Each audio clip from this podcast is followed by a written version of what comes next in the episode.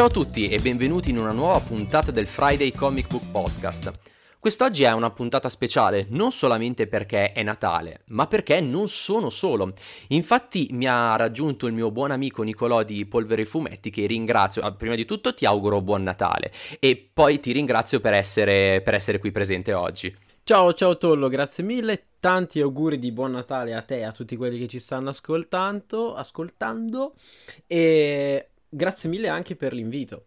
Ma figurati, sai che per me è sempre un piacere collaborare con te, ma soprattutto per me è un piacere parlare di fumetti con te.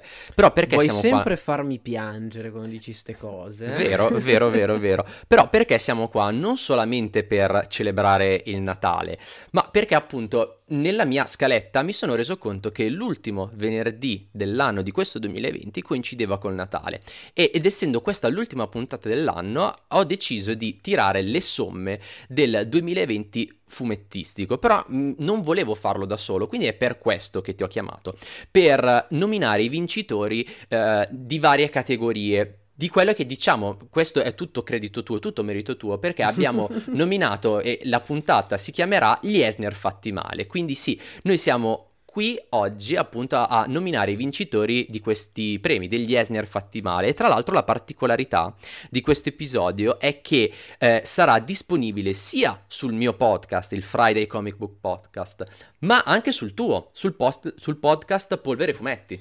Esatto, esatto, questo vorrebbe per me essere il, il primo podcast, diciamo, creato ad hoc eh, proprio Mhm. per eh, il podcast del, del mio canale YouTube che è Polvere Sono Fumetti. contento di essere la tua Eh, prima volta. Sì, sì, sì, sarà il, sei la mia prima volta. Ehm, insomma, ci siamo messi lì a pensare, anzi, tu mi hai proposto, diciamo, queste, queste categorie e io ho, ho ben accettato, accettate di, di buon grado. Quindi, andando nel merito, Mhm. quali sono le sei categorie, insomma, i sei eh, Eisner fatti male prize eh, del, del 2020? Sono miglior copertinista, miglior nuova serie, miglior artista, miglior writer artist, miglior scrittore e poi miglior serie eh, in corso, una serie ongoing. Ovviamente faccio questa precisazione, ci, al- ci rifacciamo alle uscite americane, al mercato americano, serie che o sono uscite magari proprio nel 2020 o magari sono hanno cominciato la loro corsa alla fine del 2019 e poi sono letteralmente esplose appunto nel corso dell'anno che si sta concludendo proprio in questo periodo. E allora iniziamo con l'assegnare appunto il primo, il primo Esner fatto male alla mm, categoria del miglior copertinista. Allora, per me il miglior copertinista del 2020 è Liber Mayo per le sue copertine variant che ha realizzato sulla testata di Detective Comics dal numero 1019 fino all'ultimo uscito. Tra l'altro le sta realizzando ancora, ancora ad oggi. Con più una, eh, una, una piccola nota, anzi non piccola, comunque con una nota di merito anche per la variant eh, uscita in Italia in occasione appunto del lancio Panini DC dove ehm, raffigurava Batman sullo sfondo di Modena, la, la città dove appunto eh, ha sede la Panini Comics. E comunque ritornando alla alla- alle copertine di Detective Comics. La particolarità, oltre vabbè al solito stile molto eh, realistico di eh, Libre Mayo che abbiamo già potuto apprezzare nella sua maturazione su Batman Damned, la particolarità è che ritraggono il Cavaliere Oscuro sempre in queste atmosfere investigative da detective, appunto, che vanno a rispecchiare il nome della testata, con anche tantissime citazioni dal ritorno del Cavaliere Oscuro di Frank Miller, ma anche c'è una copertina bellissima che cita il, il film di Batman con Adam West, dove si arrampicava con la fune sul, ehm, sulla parete di un, di un edificio. Quindi mi, mi sono piaciute mor- molto e quindi, secondo me, per me, lui è il miglior copertinista del 2020. Invece per te? Guarda, innanzitutto ci terrei a ricordare un'altra bellissima copertina, quella che hai citato tu di, Ba- di Batman, è secondo me la migliore tra tutte quelle che Panini ha pubblicato appunto per il lancio della DC in Italia. Però c'è un'altra che è veramente molto molto bella, che è quella che per ora è uscita soltanto in America, la variant di John Constantine, eh, Rise and Fall, di Hellblazer Rise and Fall, proprio di Libermeio dove in qualche modo omaggia la pietà di, di Michelangelo, mi, mi, è piaciuta un sacco. Per quanto mi riguarda invece, eh, dato che questa è una categoria che anche questa ci è venuta in mente proprio poco prima di, di registrare. Nel momento in cui mi sono messo a pensare, ho detto che mi sono tirato la zappa sui piedi. Ho detto chi è che adesso tiro fuori per.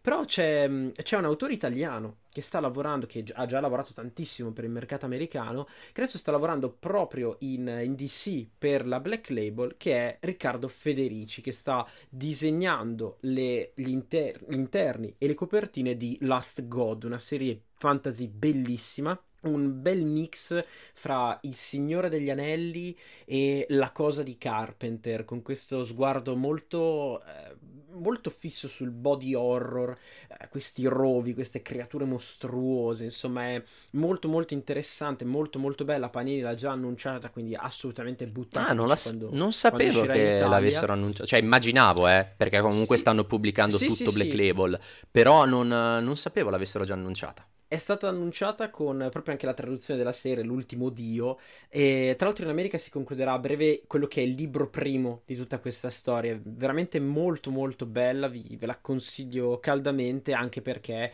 Eh, tra l'altro a scriverla c'è Philip Kennedy Johnson, che non tutti sanno che essere, se non sbaglio, proprio l'autore, se non una delle menti dietro Adventure Time. Ah. Se non dico una vaccata, siamo passati veramente da un estremo all'altro, sì. ma è veramente una, una piccola grande perla.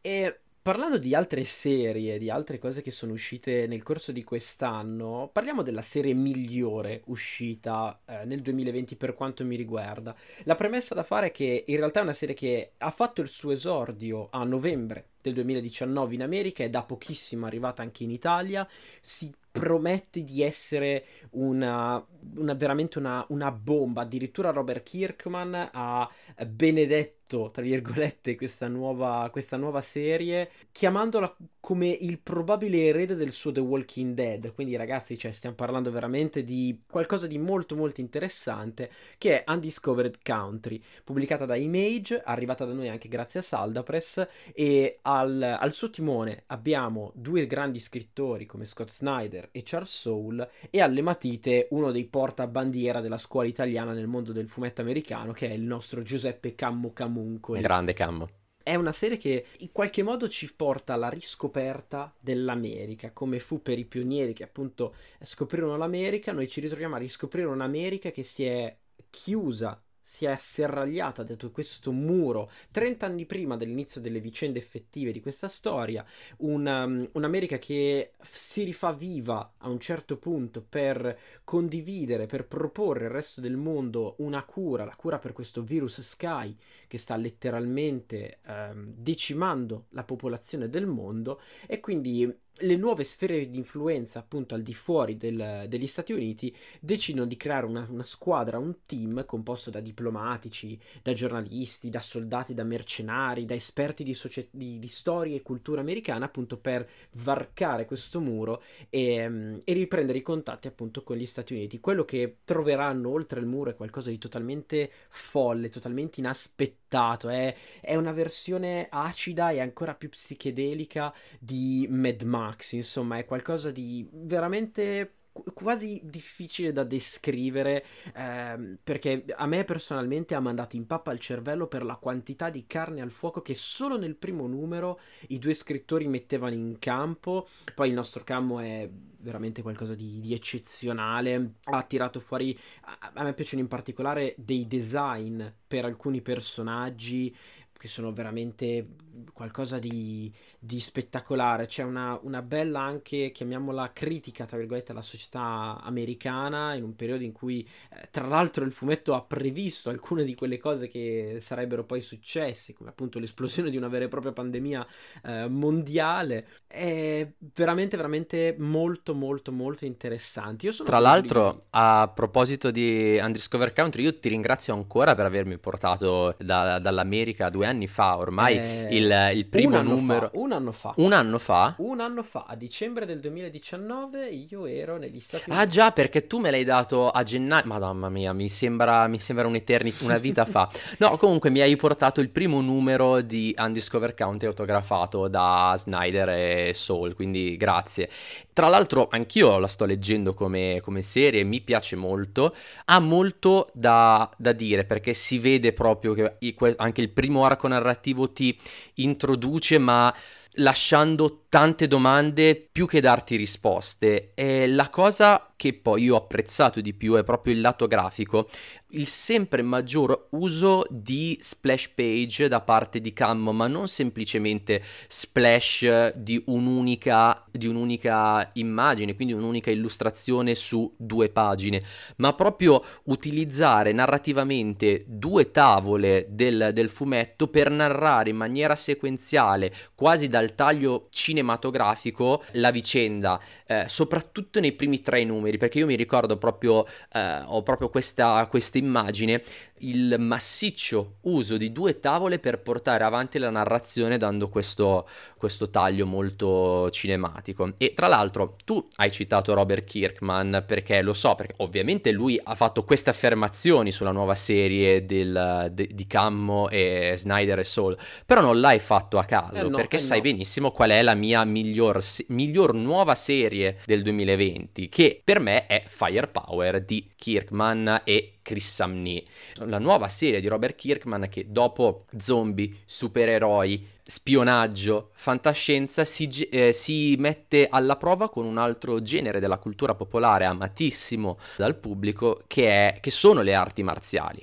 Quindi in questa nuova serie Kirkman ci propone un suo nuovo eroe, Owen Johnson, un orfano che eh, si reca in Cina per apprendere di più sul suo passato e intanto venire addestrato da un gruppo di monaci Shaolin all'arte perduta del, del pugno di fuoco. Ora ha molte, già solamente da questa premessa, come anche già dicevo, ha molte analogie con Iron Fist, però è proprio nel, nello stile di Kirkman prendere dei, dei concetti, delle idee che sono già presenti, già, già, viste, però rielaborarle alla sua maniera, non dando nulla per scontato.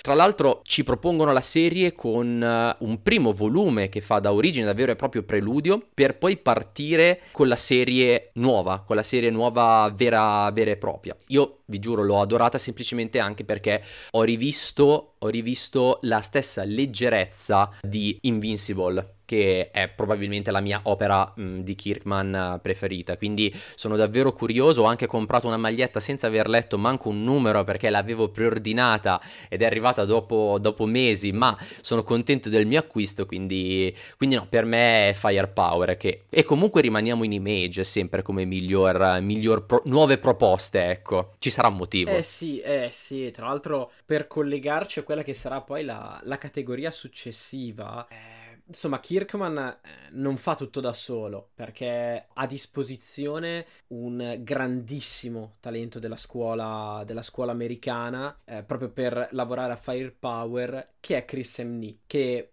a mio avviso è il miglior disegnatore eh, per, per, quest'anno, quindi introduciamo anche quella che è la categoria successiva, che è appunto quella dedicata ai, ai migliori artisti.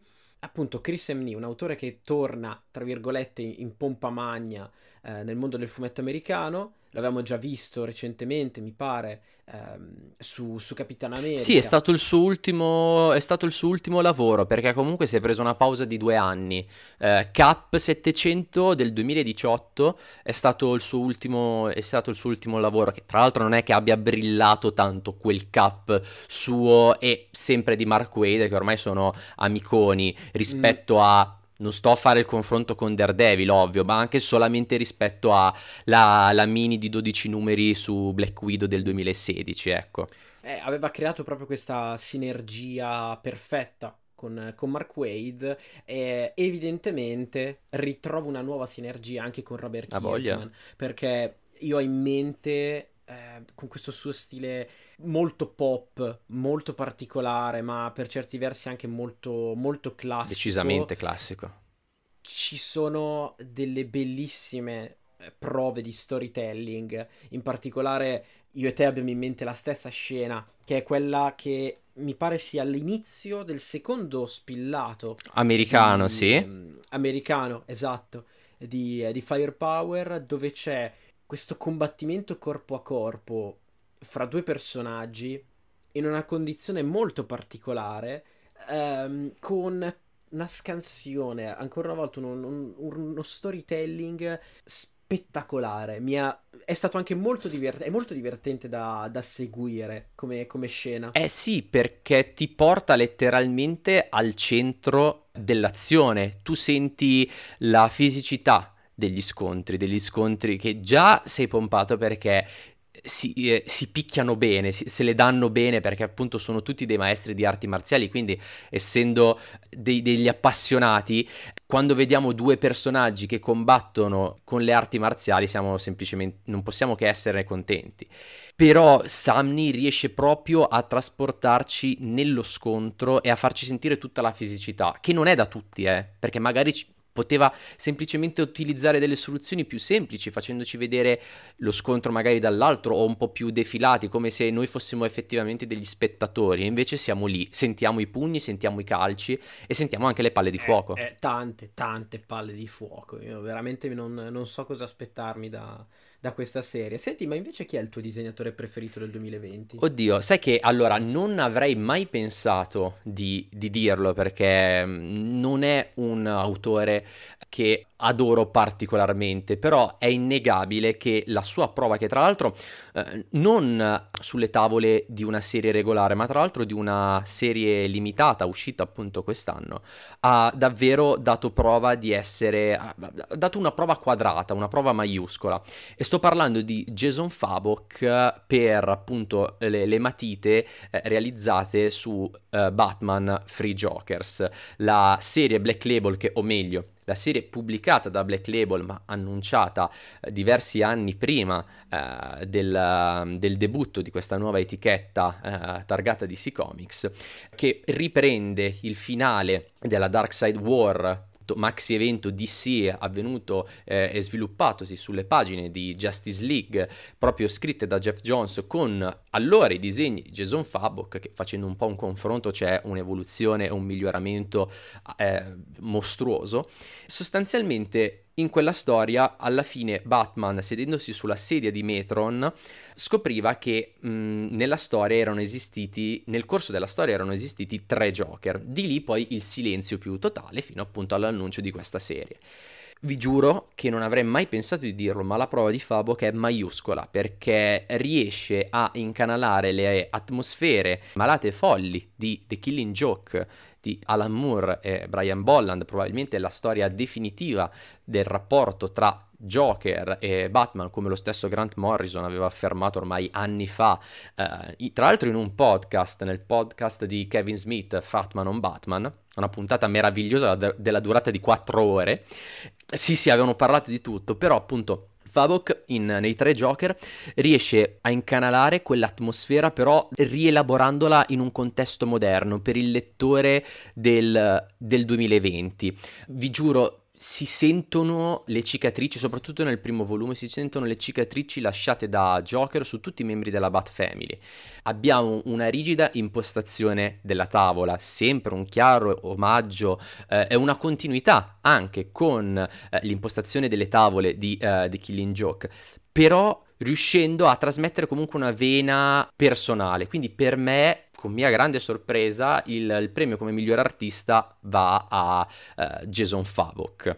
E però ovviamente, non so, tu hai letto Free Joker, so stai leggendo, cosa te ne pensi? Cioè, mi dai un minimo ragione oppure secondo te ho detto una grandissima cavolata? Guarda, eh, io ti do completamente ragione nel senso che secondo me, arrivato al secondo numero della serie, non voglio dire che valga la pena soltanto per i disegni, ma non si capisce dove, cosa voglia fare Geoff Jones. Cioè, non si capisce se voglia eh, divertirsi con il giocattolo di qualcun altro, se voglia creare un, un nuovo canone, cioè creare qualcosa di eh, senza precedenti, cambiare la storia, la continuity, insomma, del, del personaggio. Che tra l'altro qua bisognerebbe aprire una parentesi gigantesca, perché allora per me questo Free Jokers è in continuity, però stando ai precetti di Black Label non dovrebbe essere in continuity.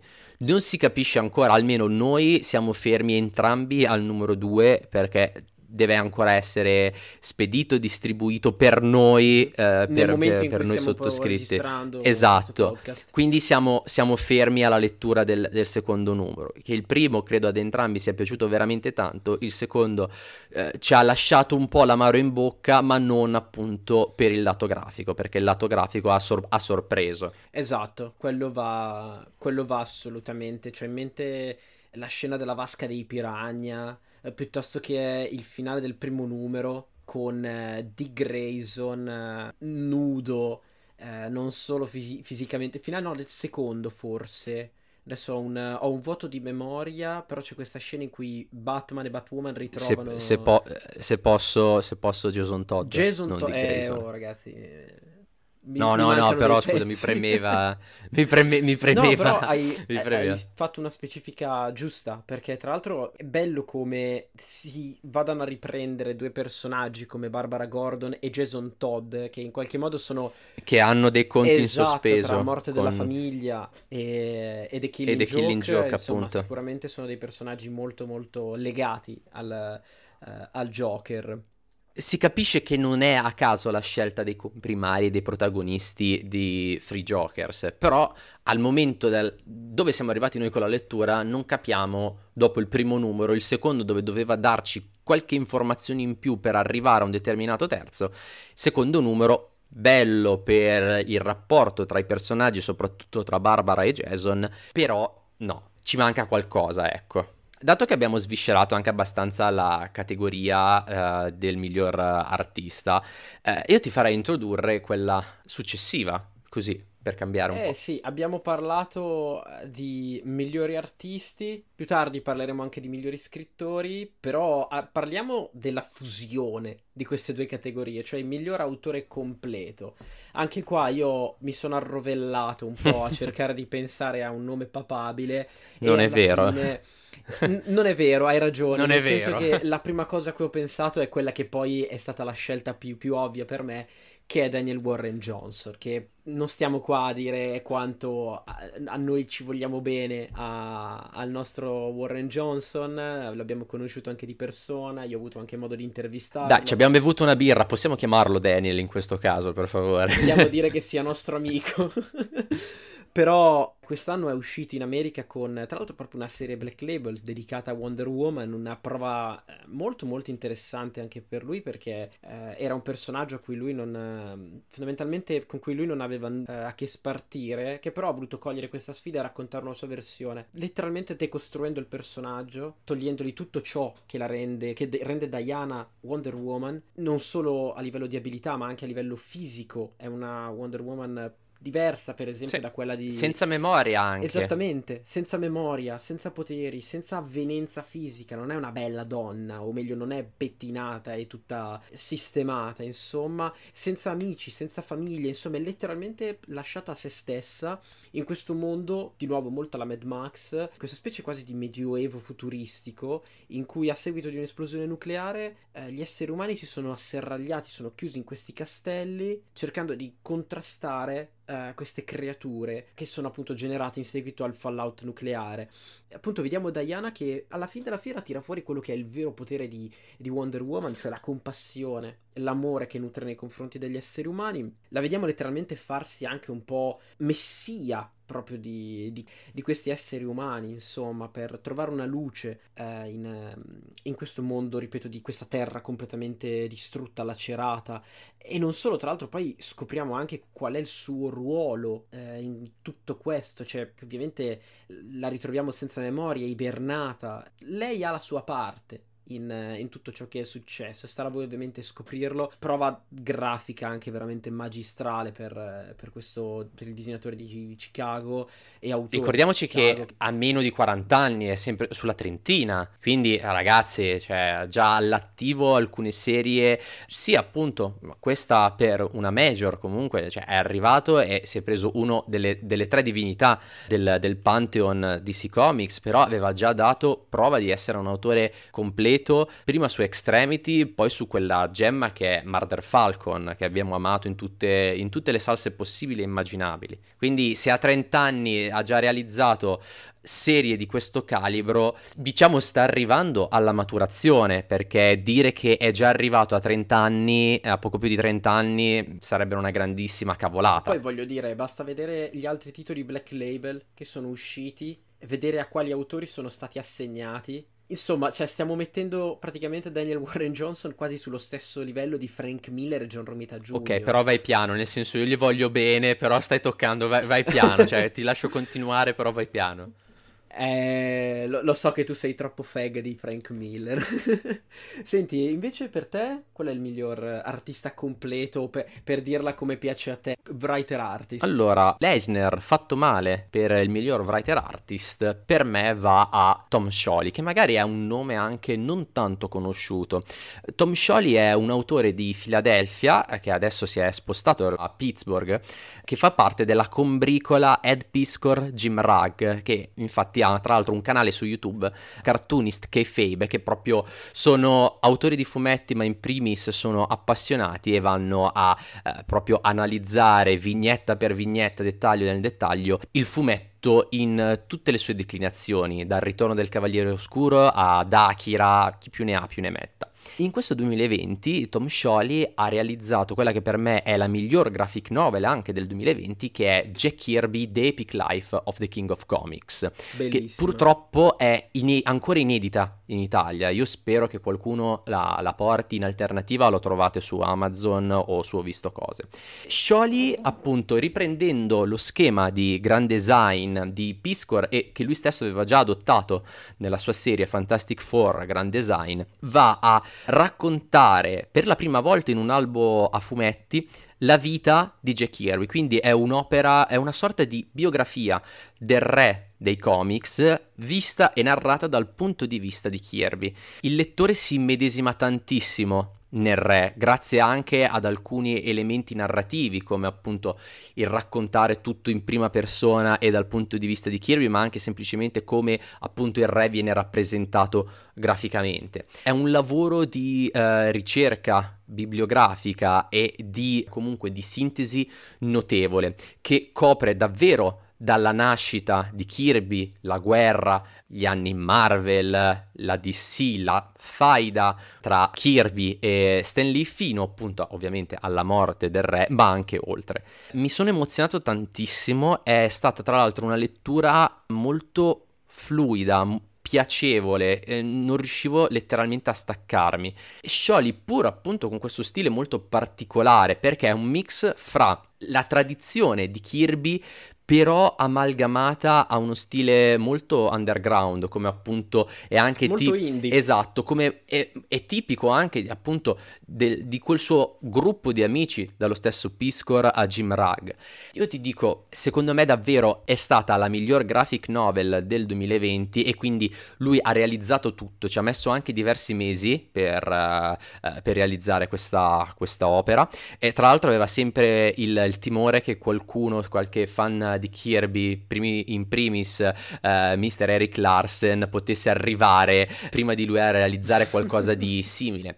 Ed ecco, si, si capisce che Scioli è un grande estimatore, ha una riverenza nei confronti di Kirby, nella memoria di Kirby, perché l'unico appunto e l'unica critica che lui stesso si fa è quella di non aver fatto uscire questo progetto nell'anno in cui ricorreva il centesimo anniversario della nascita di Kirby. L'unico difetto che ha quest'opera per me Scioli è il miglior writer artist del 2020 e io ti prego, ti, ti, dico, continua a leggere dato che te l'ho regalata per il compleanno. Eh sì, guarda, infatti stavo già per ringraziarti per avermela regalata, io la sto leggendo proprio in, in questi giorni.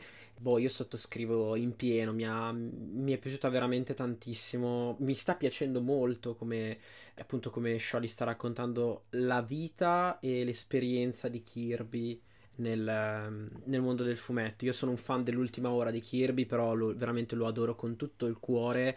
E veramente speriamo che arrivi in Italia perché secondo me sarebbe veramente necessario. Se amate i fumetti, se amate, hai detto prima Eric Larsen, se amate eh, Mike Mignola, se amate Warren Johnson, ecco, quest- tutti questi autori inevitabilmente hanno qualcosa di Kirby. Cioè, Kirby ha toccato tutti, ha toccato tutto la Marvel sta facendo uscire il film sugli Eterni, la DC sta lavorando a quello sui Nuovi Dei, sono due creature entrambi di Jack Kirby. Quindi vedete anche quanto sia attuale il, tutto il suo lavoro, assolutamente è da, da leggere. Eh, grazie mille ancora per avermi regalata. Ecco, l'unica cosa su cui l'unico altro difetto, secondo me, è il fatto che, come citavi qualche, qualche tempo fa, eh, l'altra storia di Tom Scioli, X-Men, eh Fantastic Four Grand Design, che è molto pregna è molto densa. È molto densa, testa. sì. Ecco, a tratti ho trovato anch'io una, chiamiamola pure una difficoltà. Di, di, starci dietro a tutte le informazioni che, che, vengono, che, vengono, proprio buttate, un po' magari per un problema linguistico, dato che il mio inglese non è assolutamente eccezionale. Però, ripeto, vedere per esempio come Scioli racconta il, l'esperienza di guerra di, di Jack Kirby, veramente sono quei momenti in cui viene a galla il grande amore di, di, questo, autore proprio per, per, Jack Kirby. Parliamo di grandi autori e parliamo adesso di sono, di quello che è il, l'autore che secondo me è il migliore di questo 2020. Devo fare questa piccola premessa perché in realtà questa scelta è stata ehm, da me, diciamo, presa in base a un'uscita italiana. Perché la serie di cui, parlo, di cui vi parlo è san, stata scritta... san, Eh, sì, è l'unico atto di incoerenza che, che faccio per, per, evitare di ripetere sempre i soliti nomi. La serie di Spider-Man Life Story, scritta da Chip Zdarsky, è uscita nel 2019, terminata proprio nel, nel finire del 2019, ma è arrivata da noi in Italia proprio i primi mesi del 2020, grazie, grazie a Panini Comics, la trovate con Spider-Man la storia della mia vita. Appunto, Chip Zdarsky, che per me è il miglior sceneggiatore del 2020, ha raccontato questa, questo bellissimo omaggio a Spider-Man, a Peter Parker, ma anche alla storia, diciamo, del mondo, alla storia americana, perché in questa miniserie di sei numeri, che è un po' un peccato che sia arrivata quasi tutta raccolta insieme, un po' perché ci siamo persi le bellissime copertine di Martin, che in base al decennio rappresentato portano insieme sia un elemento, diciamo, della storia proprio di Spider-Man, sia uno della storia appunto americana. Viene in mente la copertina del secondo numero dedicata agli anni 70, dove c'è vera stroboscopica che simboleggia un po' gli anni della musica dance, che ha la forma di una zucca di goblin. Quindi il riferimento alla scoperta della vera identità di Peter Parker da parte appunto di Goblin, del famoso snap e la morte di Gwen Stacy, una cosa che ha cambiato totalmente il modo di concepire il, il fumetto in America quegli anni. E ripeto, è proprio una scansione temporale che, oltre a essere un grande omaggio, ripeto, alla storia di Spider-Man, in qualche modo si trasforma a tratti in un what if. Nel senso che le situazioni, gli eventi che succedono sono quelli canonici. Però in condizioni, in situazioni diverse da quelle che la storia ci ha insegnato. E questo è bello, è una cosa molto bella anche per farci capire quanto sia unico, quanto sia, diciamo, pure inimitabile il personaggio di, di Spider-Man. Bello vedere anche come Mark Bagley, che è il disegnatore di questa serie, che tra l'altro a me non piace, proprio ammetto questa mia questo mio difetto di fabbricazione io non riesco proprio ad apprezzare Mark Bagley. Ecco, forse era invece lui la scelta più azzeccata, essendo lui uno dei disegnatori che ha letteralmente forgiato proprio l'iconografia e la storia di, di Spider-Man. Vederlo anche, per esempio, citare i costumi, reali- riportare i costumi tipici di Spider-Man delle varie annate in, in questa serie. Assolutamente una, una, bella storia che potrebbe essere anche una, una cosa interessante da leggere Uh, se non avete mai letto niente di Spider-Man, potrebbe essere un, un, esperimento interessante. Sicuramente lo apprezzerete di più se amate il personaggio, assolutamente. Però mi piacerebbe sapere se qualcuno di neofita, di totalmente uh, illibato al, uh, ai fumetti di Spider-Man, leggendo la cosa ha provato. Ma guarda, tra l'altro ti perdono appunto perché hai scelto il buon Chippy a cui voglio un sacco bene, perché appunto me l'hai motivato con Life Story che davvero ho adorato, soprattutto perché nell'invecchiare Peter eh, si vede come questo personaggio cambia. Eh, mi è piaciuto vedere come determinate situazioni molto importanti del, e iconiche per la storia dell'uomo ragno vengono affrontate da un Peter diverso rispetto al classico Peter 26enne che tra l'altro mi sono reso conto appena adesso di avere più anni dell'uomo ragno quindi mamma mia. Vabbè comunque perché la reazione è diversa è più umana perché comunque Peter crescendo e invecchiando anche lui cambia la sua, la sua mentalità, quindi non, è, non, rimane ancorato al sedicenne, al ventiseienne per sempre, ma abbiamo un quadro completo di Peter dalla sua adolescenza fino alla vecchiaia. Però rimanendo sempre fedele a quello che è il più grande insegnamento di Spider-Man, un insegnamento che ormai conoscono anche i muri, cioè da grandi poteri derivano grandi responsabilità. Quindi vabbè, ti perdono per questa, per questa tua scelta. Invece la mia è sempre per un autore giovanissimo, perché ha, ha, meno di 40 anni, siamo sempre qua intorno ai 35 se non, se non erro, o qualcosina di più mm, mal che vada, ed è Donny Cates questo texano che negli ultimi anni ha completamente sconvolto la scena del fumetto seriale americano sia nella, nella, major, quindi sia per quanto riguarda la Marvel, iniziando con Thanos Wins, passando a Venom, Doctor Strange, eccetera, eccetera, ma anche per il mercato indipendente con eh, le sue serie, Redneck, l'appena uscita crossover che, si, che ha delle premesse eh, davvero interessanti dove eh, si andrà a vedere gli effetti dei fumetti nel mondo reale. Quindi sono, cioè, sono veramente curioso di andare a leggere questa, questa, storia per parlare di altri capolavori suoi, secondo me quella perla appunto che è uh, God Country.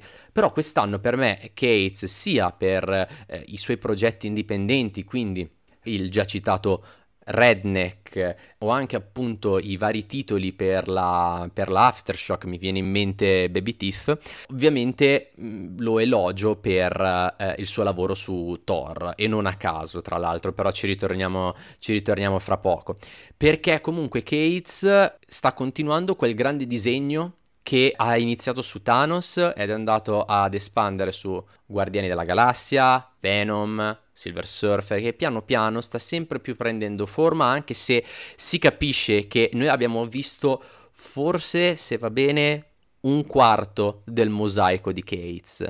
Come quest'autore sta incastrando perfettamente ogni tassello senza calcare, senza forzare la mano, è incredibile è incredibile. Quindi per me Cates vince eh, Lesner fatto male come miglior, come miglior, autore. Però dicevo non a caso. Eh no, non a caso eh no. ho, ho, citato Cates e ho citato il tonante. Perché? Perché, perché la, la, nostra ci siamo trovati a dire... Qual è la miglior serie? Eh sì, non ce n'è, non ce n'è. Per noi la miglior serie in attuale corso di pubblicazione in, in America e tra l'altro da pochi mesi in Italia è proprio Thor, scritta da Donny Cates. Esatto. Non solo, come dicevi giustamente tu, con Thor posa un altro tassello del suo puzzle che non vediamo veramente l'ora di scoprire cosa, cosa ci riserverà, ma raccoglie un testimone, direi quasi anche il martello per, per poter essere proprio per essere simpaticone, di Jason Aaron sappiamo benissimo che Donny Cates è veramente un eh, super fan di Jason Aaron. Ritrovarsi appunto a raccogliere l'eredità di, di, questo grande scrittore appunto proprio sul personaggio di Thor che, di cui Jason Aaron ha scritto una serie boh, cioè, tu dici giustamente che dopo quella di Simonson questa è probabilmente una delle serie più belle appunto scritte sul tonante ritroviamo Thor vecchio quasi, un personaggio, io lo definisco il Grumpy Thor, sempre molto cupo, bronciato, che però mai come prima incarna il, il detto pesante è la corona, perché si ritrova a essere appunto re di Asgard, si ritrova ancora una volta di fronte alla responsabilità di essere il protettore di un, di un, universo e si ritrova anche a dover raccogliere la richiesta d'aiuto di Galactus che, che, lo avverte dell'arrivo di questo inverno nero, di questo Black Winter, questa, questo male, che tra l'altro scopriamo aver già distrutto l'universo proprio da cui arriva Galactus. E questo è soltanto il trampolino, questo è soltanto l'incipit che poi porterà appunto a incastrare anche Thor all'interno del, eh, del, del grande disegno di, di, Donny Cates. Esatto, perché il motivo per cui stiamo parlando di Thor, lo abbiamo, abbiamo eletto la serie come la miglior serie ongoing del 2020, quindi si becca questo Eisner fatto male, è il fatto che Cates ha raccolto l'eredità di Aaron, trovando però la sua voce senza fare come di solito faceva lui, cioè arrivava e sconvolgeva tutto, cioè ci sono stati dei momenti in cui è andato in una direzione diversa, però sempre rispettando quello che è venuto prima, perché comunque sette anni di Jason Aaron su Thor sono tanti, ha lasciato un segno indelebile nella storia del personaggio sia per miglior autore che per miglior serie, di solito questi due premi sono, vanno sempre a braccetto e io inizialmente pensavo Jonathan Hickman e X-Men. L'unica cosa è che Hickman ha avuto terreno fertile su cui erigere le basi dei suoi X-Men, perché comunque negli anni, negli ultimi anni, la testata dei mutanti non ha brillato, cioè era quasi caduta nel dimenticatoio. Da quelle ceneri ovviamente arriva Hickman, poi tutto il merito al buon Jonathan, però comunque aveva un terreno più, più, fertile, non si trovava davanti, come abbiamo già detto, sette anni di storia indelebile e dover iniziare un nuovo capitolo.